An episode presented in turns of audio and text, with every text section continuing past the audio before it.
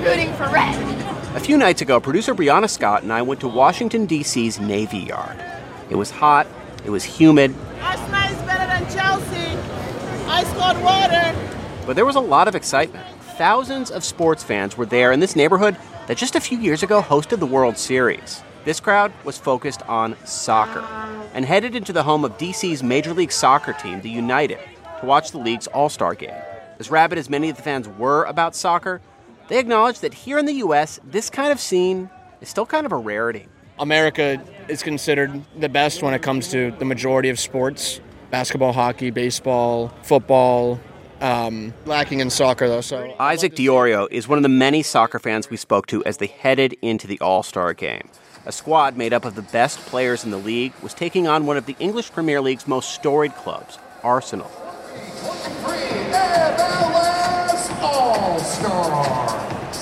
Many of the people we spoke to were clearly avid soccer fans, like Patrick Fleming and his dad, Chris.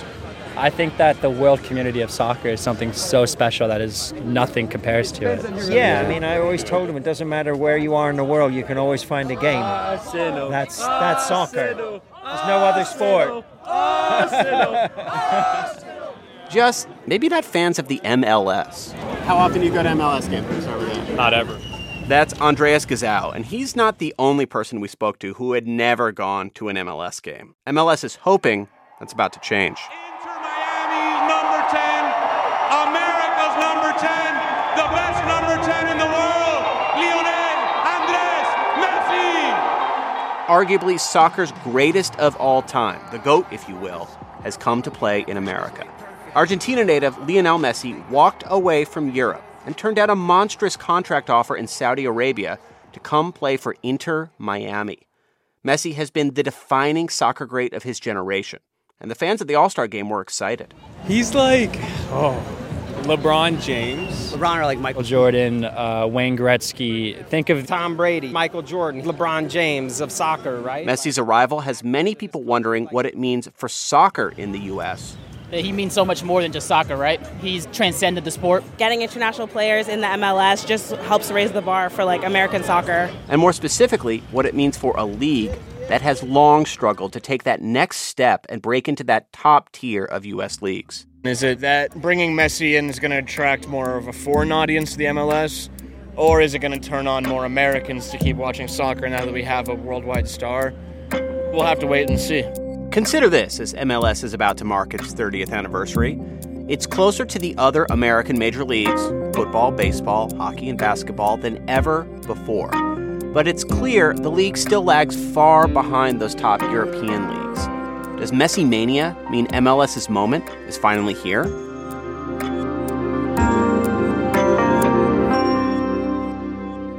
From NPR, I'm Scott Detrow. It's Sunday, July 23rd.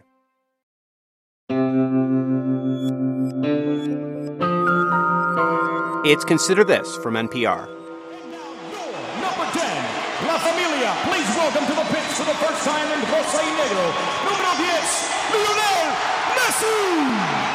The MLS Messi era began Friday night when he came off the bench for Miami in the second half of the game against Mexico's Cruz Azul. In front of a star studded crowd, including some other GOATs, LeBron James and Serena Williams, Messi delivered on the hype. He scored a game winning goal in extra time to give Miami the victory.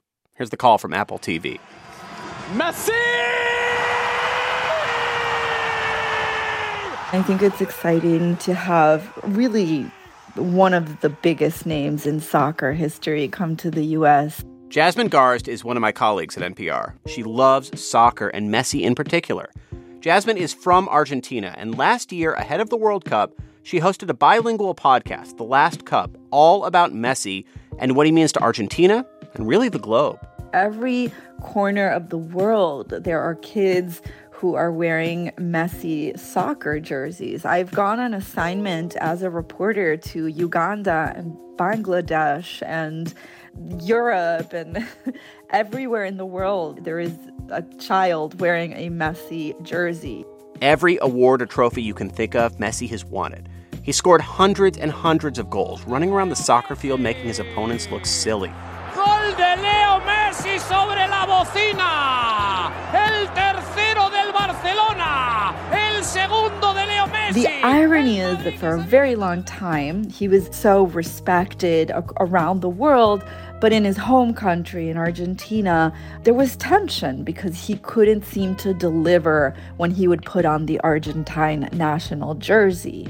Then last year, he finally did it. He won the World Cup in what could arguably be viewed as the most exciting dramatic soccer game ever. And to many, that sealed his reputation as the greatest of all time.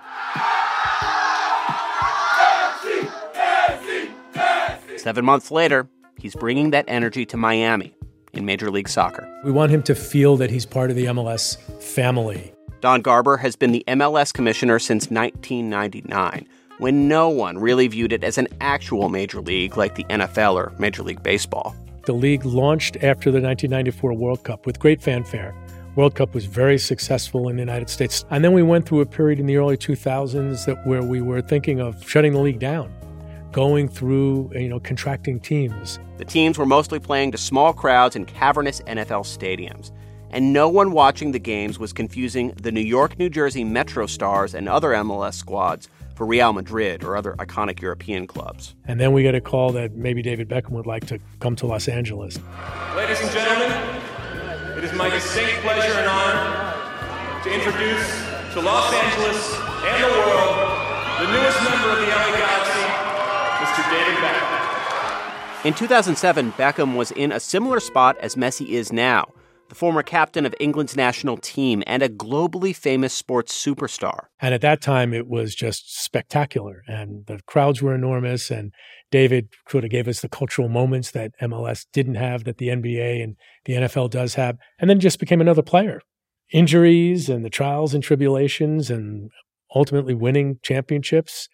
And if not for David, there's no Messi. And frankly, I would say if not for David coming here in 2007. I'm not sure the league would be on the trajectory that we have been on. The league has kept growing in the decade and a half since. Most teams play in brand new soccer specific stadiums. Fans are filling the seats.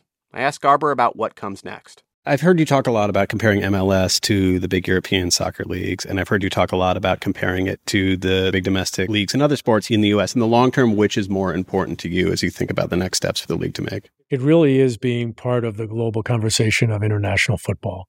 At the end of the day, we're competing against big established soccer football leagues that have enormous reach and fan bases that have 100 years of history, that have got generational support and that's the marketplace, that's the audience, particularly with a global media partner that we're very focused on. How do you close that gap? Because you can you can have as much momentum as you want, but we're talking about a moment in time where where it feels like trillions of dollars are being spent in some of these big European clubs. Just the money is more than ever before. The the global rights are more than ever before. It just seems to be on another stratosphere. We're still in the earliest days of MLS, right? You think about the lifespan of a company is, you know, they look at it in generations a 20 year period. We're still babies on that path. So we look at really what the future opportunity is. And if you think about things like our development programs, our homegrown player systems, our transfers that continue to grow in terms of our sales of international players,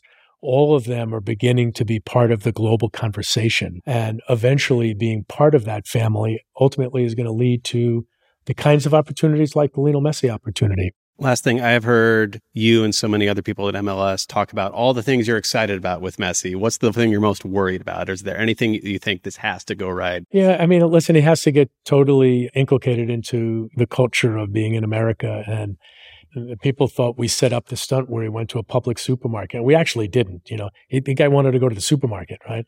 And people down in Miami are big soccer fans, and they say, "Hey, that's Messi," and eventually asked his wife for the keys to the car and he went in the car and probably listened to the radio, you know. He probably wasn't doing that in Barcelona. He probably wasn't doing that in Barcelona. So I think there's a lot of time that he's going to have to work with all the people around him and with the club just to get comfortable.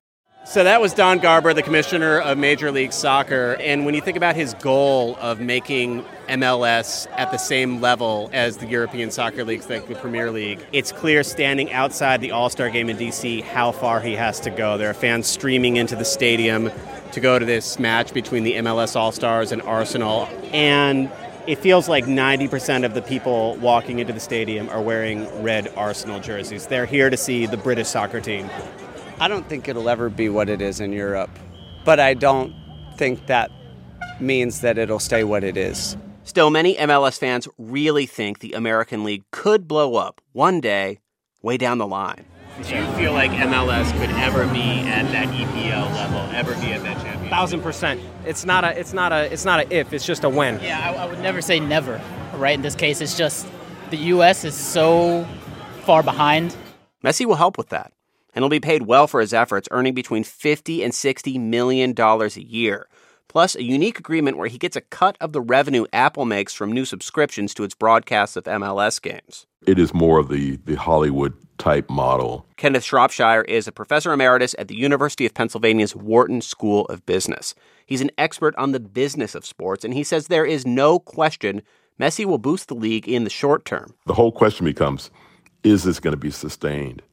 And are you going to be able to hold on to fans that you might bring in and sponsors and endorsers and others? And will there really be this next generation of, of athletes that, have the option to play anywhere else in the world? And they say no i'm, I'm going to come to the mls because i see the value that can be brought. And, and then there'll be who will be the next one to get the apple type deal? What happens on the field will be what matters most we are moments away from the 2023 mls all-star game at the all-star game mls's top players lost to arsenal who was playing without its top roster by a lopsided score of 5 0. Marquinhos, Havertz! A fifth for Arsenal. This matches the record for goals scored by an international club opponent against the MLS All Stars. At the same time, they lost in front of a sellout crowd of 20,000 fans. And an aside of where things are headed outside the stadium after the game, vendors were hawking bootleg pink Miami jerseys with Messi and his number 10 on the back. This episode was produced by Brianna Scott.